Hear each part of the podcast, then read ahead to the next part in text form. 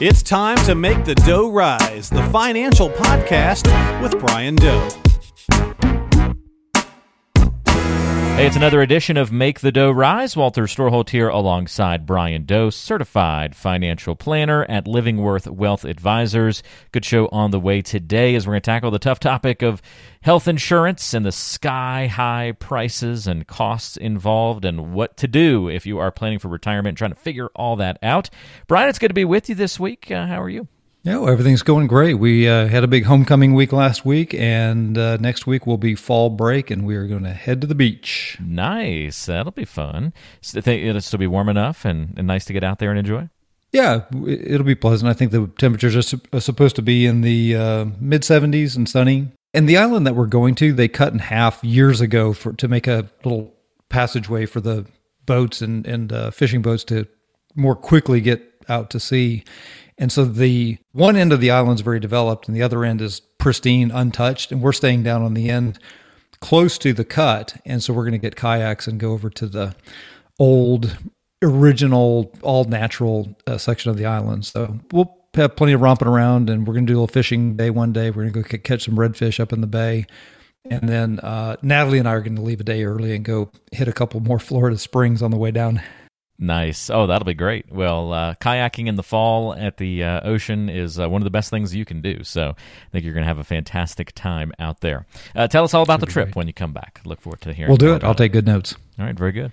Well, we've got healthcare to talk about, but before we dive into that main topic of the day, you wanted to do a follow up about some Social Security discussion that we'd had recently, and we have kind of a, a follow up to an interesting story that you were relaying to us on a prior episode. Yeah, a couple things. I was going to go back and talk about the Social Security success story, and then uh, maybe do a quick pass on the uh, the BRICS and the de-dollarization that we talked about in the past. So, yeah, last Friday I got some very good news. I have an individual client. Right after she divorced, she started claiming a uh, spousal benefit, which is perfectly legal and what you would do. But then, not too long after, remarried and called Social Security to change her name and notify them of you know the fact that she remarried but it maybe wasn't articulated clearly enough that she was changing her benefit to her new spouse. Now my argument was that it was kind of social security's job at that point to step in and say hey why are you changing your name? Is there something going on with your you know marital status? And do, do we need to change your your benefit but that's not quite how Social Security operates sometimes. I mean, half the time you can get a very good representative, and then other times you can get representatives that you know, they might be new. They may not know all the ins and outs, and they may not proactively help you make changes. And that's what happened in this case. And uh, once she went to switch to her own benefit because she had a good earnings record at, at age 70, would, was going to get a boost they looked at our current situation and said, "Oh, you've been drawing the wrong benefit," and we're starting the process to you know reclaim and, and recover that. And so we went and met at the Social Security office. We tried to talk to uh, attorneys and, and, find somebody to help represent, and they went very legalistic and very um, almost confrontational or un, unwilling to help and be reasonable. And they jumped ahead and said, you know, this is not our fault. This is your fault for not notifying us correctly. And we did we started doing a lot of research and in the process found out that you can't actually hire an attorney to represent you against social security and disability claims. Because social security and disability are tied together, there is a ruling for that section of law or, or, or, government programs that says if you work with an attorney to file a claim, the attorney has to get compensated by the Social Security Administration. And this works fine in the disability world where there's there's lots of cases, they get paid on a, a share of what you actually collect. But because our case was so rare, no attorney was actually even set up or able to take on the case because we, we wanted to hire and get legal advice, couldn't. So I thought that was kind of a, an interesting thing that said, you know, they, they've basically got the deck stacked against you where you, you can't even go out and, and hire an, an attorney to give you a good, solid legal opinion and, and form an argument. So my advice then was to appeal, and we were trying to get a hearing in front of a actual judge to to get an administrative hearing. But in the process, we contacted a state representative, and turns out they have actually very good and responsive resources to help constituents. And so we were, we are trying to hit this on, on all fronts, and we were able to elevate the case to somebody at Social Security who could really look at it, and we had better formulated our argument. And in the end, we did get a favorable ruling. I don't know if it was out of um, any kind of pressure or if it was out of you know the sensibility of, of a more qualified person looking at it or what it was. But they they did rule in the, the client's favor, and um, that's that was a huge win. If you ever run into a case like this, here's the takeaway, here's the lesson. If you have any kind of status change, married, divorced, change a name, a spouse dies, call Social Security and tell them everything and make very good notes of what you said and what you told them and be very, very diligent about it. Put what you can in writing because they're making very good notes when they talk with you. And if they have something in their notes that is in their favor or maybe contradicts what you said or does not substantiate what you said, they're going to go with their notes. And so yeah, I would implore people to document it, get it either in a face-to-face meeting with a follow-up email and or letter, maybe send them an email just saying, just to recap, you know, I have remarried, I have changed my name, we've have got a, you know, a spouse that has passed. Am I collecting my best benefit? Am I collecting my correct benefit? What are my different benefit options at this stage? And make them articulate to you in, in as clear terms and as documented terms as you can get. Uh, but again, we've positively resolved it and a lot of lessons learned there. If you're needing to contact the Social Security Administration, if you're trying to calculate which benefit to get, please reach out. Give me a call. Had some good, you know, good lessons learned and a lot about the law that is applicable. And we've got good calculators to help calculate. Hey, which, which benefit should I start? When should I start it? What's the tax implication of that? We've done a hundred laps around that already. But um, yeah, that was an interesting resolution to the case. Yeah, talk about going the extra mile. That's uh, awesome to hear how that story turned out and all the different uh, hoops that you had to jump through to figure out that problem. But uh, great to have a success story there capped off. And again, if you do have questions for Brian, and want to reach out, need help uh, making those Social Security changes or figuring out any element of Social Security as it relates to your retirement future, you can always call 706 451 9800 or go online to livingworth.com and book a call through the website as well. So that's one update, Brian. But you also mentioned uh, we had a recent episode, obviously breaking down BRICS and uh, everything related to that. What's the update on that front? Well, if we talked about the death of the dollar and the the BRICS, Brazil, Russia, India, China, and South Africa are the big new rising economies. They have the huge share of the world's population and account for you know, a major portion of the world's GDP and they're all banding together to render the dollar the power of the dollar obsolete and they're going to start their own currency block and they've got all these other countries coming on board with them and it's just going to be the rise of a you know a whole new era in uh, geopolitical power.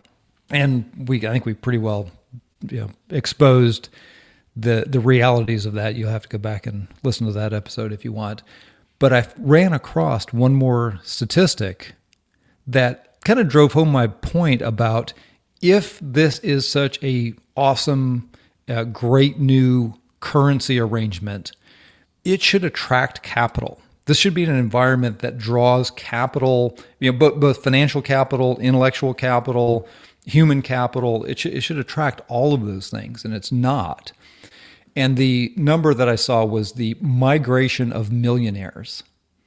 And at the top of the list, in order uh, of the acronym Brazil, Russia, India, China, every one of those countries had a net outmigration of millionaires either already this year or expected as we you know, go through the rest of this year. Brazil lost 1,200. Russia lost 3,000. India lost 6,500. China lost 13,500. And South Africa lost 500. So every single country in this BRICS super global structure is seeing capital flight. And this is you know, and, and probably uh, intellectual capital flight, brain and human capital flight as well as these people leave. They've gotten rich in these countries. They've made some money with whatever business they have, but they don't want to stay there. These are not places that are friendly to uh, you know future wealth creation in their eyes. The other one that was on the list that I thought was interesting was the UK, and they actually had one of the largest losses. Uh, not not as large as as uh, China, but they lost 3,200 millionaires. I think that is a testament to is when Brexit hit, Britain had done a very poor job of renegotiating all of the trade agreements and you've got currency issues now and you've got trade restrictions and you don't have uh, free trade agreements in place that they had when they were part of the EU and you were left with a vacuum or a, a lot of uncertainty about what the rules were going to be and how businesses were going to operate and and so again, this drives my point home. When you have an opaque system or one that is not friendly and conducive to the free flow of trade, money movement, economic and, and, and banking factors, the United States is uniquely positioned with Canada and Mexico on either side. We've got free trade agreements. We've got, you know, very, you know, connected borders, geographically close together. There's no hostilities over geographic territories or you know any any kind of issue like that that's causing like a political instability or a rivalry. Russia and China have border issues. China and India have border issues. India and Pakistan have have border issues. All of these countries they really don't get along. They don't really like each other. They're they're just trying to pull this together to um, I think is a hail mary that ultimately is is not going to work. So on the flip side, I looked at where all the millionaires went. Care to take a guess where they went, Walter? I'm going to guess to uh, to non-BRICS countries. exactly. The U.S. gained 2,100. Australia, 5,200. Interesting. Singapore, 3,200. United Arab Emirates, fourth up 4,500, and Switzerland 1800, France 1000. So what do all those countries have in common? You know, they're very open to commerce, they have free flow of capital. Uh, in the case of United Arab Emirates and uh, Singapore, I think they have a geography and a tax. In, in the case of United Arab Emirates, a tax advantage. So they're they're sort of close to where all these new millionaires are in whether it's Russia or China or India. Singapore is geographically convenient. Um, United Arab Emirates, you know, kind of right in the, the middle of Asia and, and Europe. And then, uh, yeah, the people going to Switzerland and France, there's not the big tax advantage, but there is uh, security and, and safety. And, and, and, you know, I suppose people looking more as that as a place where opportunity exists going forward. And they're going to better be able to either you know protect, preserve, or amplify their their capital. So if you look at the movement of actual people on the ground, if this BRICS currency, you know, whether it's the Chinese yuan or some something else that they make up, even the people that have it don't want it. And where do they want to go? They want to come to a lot of these places that do have all of the factors that I said are necessary for the good propagation of, of, of, capital. And the ultimate final note is, is that if you look at Brazil, India, and China, which are three of the top BRICS, uh, they are at the top of the stack for income inequality. And so I think what you're seeing is a lot of you know people getting rich. This isn't trickling down to the middle class, and uh, that that ultimately is what you, what you want is to have all of society benefiting, and and you're just you're just not seeing that in the BRICS countries. Great breakdown. Appreciate the follow up on both of those items the Social Security one and this BRICS death of the dollar conversation we had a few episodes back. Highly encourage uh, folks to go and listen to that one and check it out for sure. Uh, but I kind of feel like now you're setting us up, Brian. You gave us the good news first, and now comes the bad news when we get to the healthcare talk today. Well, un- unfortunately, I've been uh, looking at not only client budgets, but my own budget. And what I've been noticing is that I'm, we're just getting clobbered in two big areas. The one that's no surprise is taxes. And you know, we've talked about the end of the you know Trump era tax cuts will be coming to an end in a couple years. We're going to revert back to some older tax law in 2026 if nothing happens. It's nothing new there, but healthcare and insurance costs actually all insurance costs are off the chart for me right now. And then health insurance has just been going up and up and up. And it seems like every year we get a little little bit less for what more we're paying. Well, I certainly feel this, Brian. There have been a couple of times going to the doctor recently where I look at the the you know the bill afterward and I think about what I'm paying in premiums and I'm like, oh man, like might as well just not even be insured and just pay out of pocket and get some discounts at this point. I mean, it's it's sad that there's that many times where that kind of thought enters your your head, you know, and, and that that's not really creating much value for people. I mean, other than just catastrophic coverage, like what is what is healthcare coverage really helping me out with these days?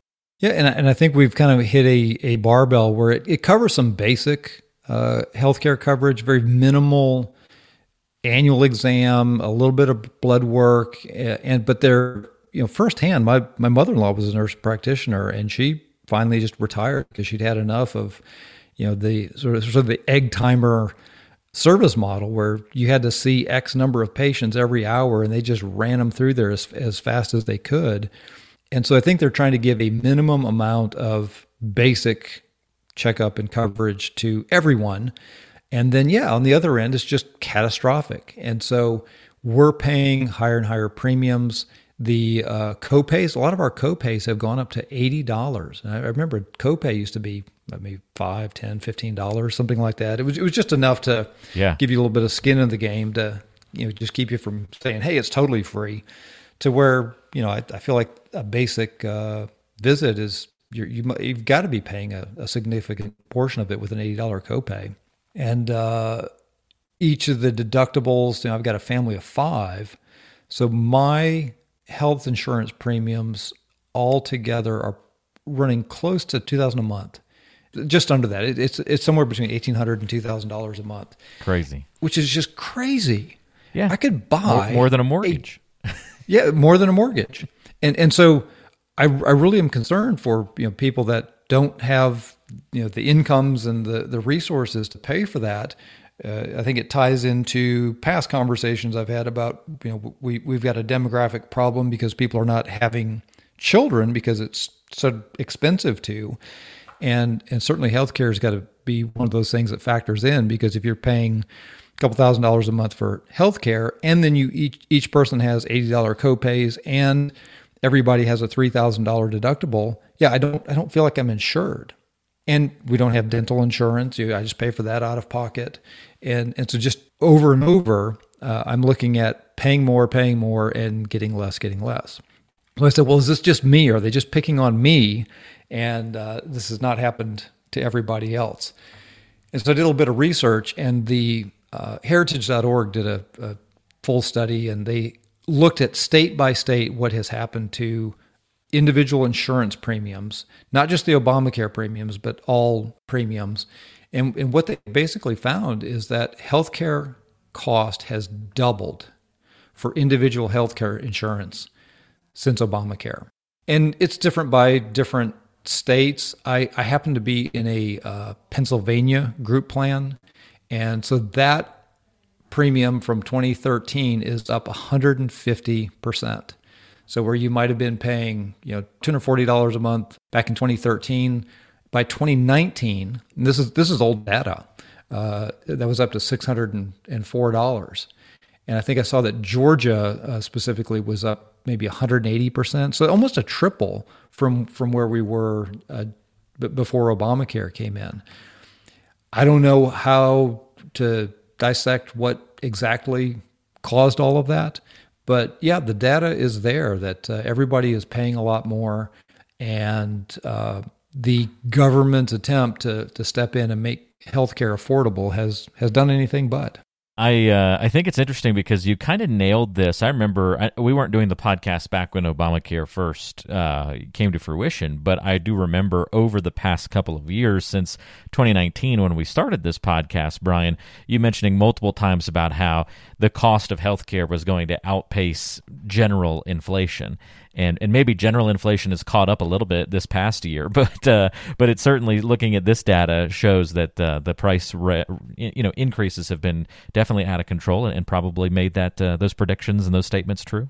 Yeah, I've seen some inflation charts on the two biggest things that the government is involved in subsidizing or you know controlling or regulating healthcare and education, higher education. And those were the two things that over the past couple of decades have skyrocketed in price. So I think what we're seeing is a consolidation and control has continued to move into government, big hospitals, and big insurance companies. A lot of practices are getting, you know, bought up and absorbed by the big uh, hospitals in, in towns. I feel very much like you're getting what the insurance company approves for you to get. And if you want anything extra or you want to spend extra time, it's it's really just not not available. And I think that consolidation, you know, Medicare obviously is the biggest provider of, of health insurance. And because of all these skyrocketing prices, I've never seen more people eager to reach age 65 so that they can at least just get on Medicare and and qualify for the the basic coverage of, of, of Medicare. But I think this is, uh, I don't know if we've talked about it in the past, but I'll, I'll repeat it if we have. What, what has happened is a continuation on of a problem that actually began in World War II. And if you go back to World War II, companies were having trouble hiring employees. There was a shortage of workers. You had all the uh, men shipped off for for war. They, they were trying to find you know qualified people for domestic production and manufacturing. But the government stepped in and said, "Oh, we wages are getting out of control. We're we're, we're putting in price controls. We're going to cap wages." And so companies had their hands tied and couldn't pay competitive wages to get the, the people that they wanted. And so what they did was they slipped in benefits. Well, we can't give you a pay raise, but hey, we can give you health insurance. And so that was the origin of employer provided health insurance and and so many people today don't even realize that that you know connection is there or exists. And I've even seen uh, owners of companies say, "Why why do I have to provide health care for everybody?" Not not because they weren't wanting to, but just because it's clearly the only really good source that you have of getting a competitive group plan, or if the company is large enough, they can do a private arrangement with the hospitals in town and just self self insure to, to try to con- control the cost. But yeah, that that's the source of employer provided health insurance. And now today, if you're doing the gig economy or if you're an independent consultant or something like that, you don't have the purchasing power of a large corporation or company uh, to get you a competitive rate, and that's that's causing the individual to have to pay you know, these super high premiums. Or, or in my case, we're in, we're in a much smaller group. We're still a group, but we're a small group, and so it helps a little bit, but we we end up paying for it. Yeah, it's not only costs that we're talking about either in this healthcare discussion. It's it's a broader scope than that. And again, this was pretty much forewarned about moving in this direction that there were going to be now longer wait times and slower turnarounds on things, and uh, we're kind of seeing that come to fruition as well. Yeah, especially in, up in places like Canada where they've really pushed for nationalized healthcare and or you hear everybody chanting Medicare for all as as bad as things seem to be here in the U.S., uh, if you look at Canada and, and Britain both, they've uh, you're actually seeing a migration back to the privatization of healthcare in in England because the uh, the public model is just not working. It's kind of interesting. Um, my wife works in healthcare, and but we were in a we were in a group and, and everyone was talking about how long it takes to get X, Y, and Z done. And we, we mm-hmm. discovered a very common thread between all of the our industries. People were saying, Walter, how long does it take if uh, if I wanted to start a podcast? How long does that take? And I'm like, well, technically I could launch one today, but you know, most people it takes four to six weeks to to do a podcast. And then mm-hmm. my wife Connie is you know talking about her her you know if someone comes in with pain and they need an injection or need a procedure this and that, how fast can they be seen? About four to six weeks. And then uh, I forget what the other couple of industries were at the table, and but somebody else was like, yeah, that's about our turnaround time too. So everything was four to six weeks at this table, and so we had a good chuckle about how you know that sounds fast in some industries, but then four to six weeks can uh, sound like an eternity if you're in pain or having an ailment mm-hmm. or some other issue. Well, I'll, I'll, add my statistic to that. If you're in financial pain and he walked in and we did a, a financial plan, uh, consolidated assets, got portfolios up and running, and, and did projections. In four to six weeks, if you're cooperative, uh, we, we could probably do the same. an, an, another perfect timeline, another perfect turnaround. So, yeah, America, the land of four to six week turnarounds. that's like. right. That's so, right. Which, you know, may, maybe a good thing in some cases, maybe not in others, but at least not as bad as some people in, in places. Uh, well, well at least good, in Brian. the podcast and, and financial world, you have uh, transparency. And I, and I think that's just what we're lacking in the the healthcare sector yeah. because if you've ever gone in and just said, "How much is this going to cost?" Just for fun, try that next time you go into your general practitioner, a, a hospital, anything that's tied in very closely to the insurance reimbursement mechanism. They literally can't give you a cost. You have no idea and you don't know what your bill is going to be. You don't know how much they're going to charge. There's there's this massive disconnect. And, and like I said, I mentioned the the coding and, and all that that goes through the insurance and, and Medicare reimbursement systems. There is a solution to this, and we we see it because I mean a lot of people argue that we need even more government control or more you know consolidation or, or get get all this under one umbrella. In my experience, is that that just makes things more bureaucratic, less responsive longer wait times and everything. And if you contrast that, all of the things that you pay out of pocket for, like I said, dental, I, I go in and say, I don't have insurance. I just need to know the cash price. Well, there's enough people doing that that they can actually give you a, a reasonable price. I don't feel like I overpay for my, my dental coverage. Uh, if you see pay for service procedures, which would be elective or you know, especially like cosmetic type surgery, you can go in and say, you know, how much does does this cost, and they can give you a price. Uh, you see a lot with the longevity and biohacking. Uh, there's a lot of people out there, you know, looking for performance enhancement, uh, anti-aging treatments, and things like that. And they can be fairly expensive. You see it a lot with uh, stem cell treatments and, and things like that. Those are all being privately paid for. And guess what? They can tell you the cost. You can pay for it, and and you can get it if you have if you have the money and the resources uh, to do it. Obviously. Yeah, that's uh, so, definitely a caveat. Right, and and so my uh, personal experience, and I want to make a case for, is where I see a breakdown in my service and responsiveness, and I'm getting a lot of runaround for this insurance that I'm paying a premium for. There's a local doctor who does a concierge service, and I get migraines like a son of a gun. I've had them for since seventh grade. Well, I was getting a local, you know, general practitioner. It was very hard to get refills and you and appointments and you go in and, and you just kind of get like I said the egg timer treatment.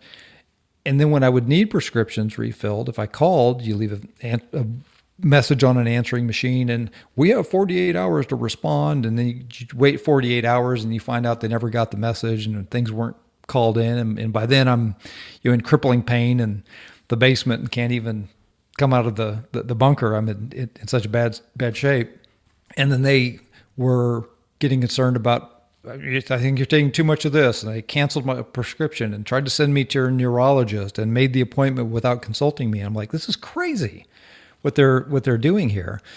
And so I signed up for this concierge medicine, and I mean it's just night and day.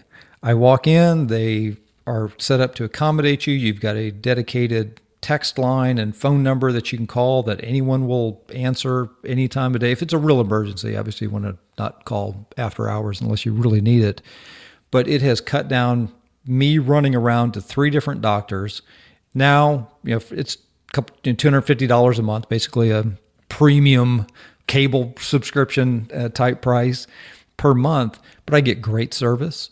They do thorough, thorough checkups, blood panels every year, uh, a couple scans if I have anything I want to get baselines on heart and I don't even know what all they're they're checking, but I just feel like I'm getting a really, really, really thorough analysis, baseline.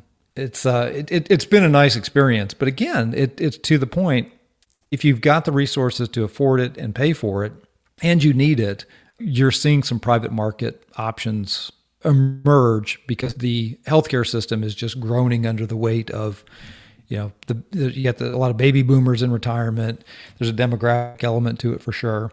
And then just the rigmarole of who's paying what are the insurance companies covering the big hospitals you know so so trying to run things profitably. And uh, i just see it as, as kind of breaking down the market finds a way. So it sounds like it's uh, it's figuring its way through that, uh, albeit a bit painfully because of all the other movements and things we've got to consider. But uh, certainly um, interesting to hear about some of the solutions that are popping up.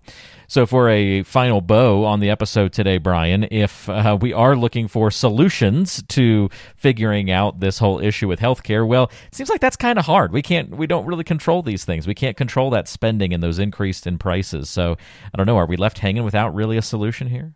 Unfortunately, well, I, I, did see one solution. I don't know if this is necessarily a healthcare solution, but it is a, a, retirement home solution. I saw an article, a couple booked 51 cruises back to back for a solid year because it was less expensive to live on vacation on a cruise ship with all meals and entertainment and everything provided than it was to go into the uh, retirement home. I mean, that makes total sense, doesn't it? You, you add up the cost. It's nice and fixed. Your all your meals are covered. You know the expense of everything. Boy, it makes living on a budget nice and easy. yeah, I think as long as you don't have a stroke and need a neurosurgeon or something like that, you're, sure. it's probably probably just fine. But uh, I, th- I think the bottom line is you need to seriously look at what healthcare costs are going to be in the future. You know, whether it's insurance or actual care that you need, and start budgeting for that because the insurance coverage that my parents and grandparents had no longer exists. Uh, or if it does, you know, consider yourself very, very lucky. I, I, would just plan to, you know, put an extra emergency fund, medical line item in your monthly budget, something like that, uh, because I think the problem is going to continue to get more and more, you know, severe as the full wave of baby boomers go into retirement. Uh, you've got you know the Gen X is a smaller demographic population, so you've got a smaller base paying in to Medicare and uh, a, a, larger base drawing on the benefit. So I, I only see it getting squeezed further from here. So prepare yourself. Best thing you can do, just prepare your overall financial solution to handle things like healthcare where we don't have a lot of control over one, how much we're going to need it ourselves, and two, uh, what those premiums are going to look like, what out of pocket expenses are going to be, and how much it's going to increase in the future. We know all those things are likely to increase, um, that both the need and everything else. So put together a plan that can account for that and handle uh, that flexibility. If you're looking to take over that kind of control in your financial future, but not sure where to start, well, Brian Doe, a seasoned financial professional, in fact, a CFP. That's uh, the designation. You may have heard of that before. Certified financial planner with more than 20 years of experience can be your trusted partner through the planning process. If it's wanting to create a solid retirement plan or receive expert uh, guidance when it comes to your investments or avoiding Ta- uh, costly tax traps, those kinds of things. Brian's going to have you covered on all of those angles. As a certified financial planner professional, he meets all the highest standards of education, training, and ethics, always putting your best interests as the saver and investor first. So take advantage of a complimentary 15 minute call with Brian to get some of that clarity around your financial goals and prepare for a more secure tomorrow. All you have to do to not miss out on that opportunity is call today pave the way to financial success with Brian and the team at Livingworth Wealth Advisors. All you have to do to get in touch is call 706 451 9800 or go to livingworth.com and click book a call. It's that easy. Livingworth.com and click book a call. We've got links and contact info in the description of today's show so you can find it easily. Brian, thanks for the thorough breakdown on all these different issues on today's show, and we'll look forward to chatting again soon. Sounds good. I hope it was helpful. It was. Have fun at the beach, and we'll talk to everybody next time right back here on Make the Dough Rise.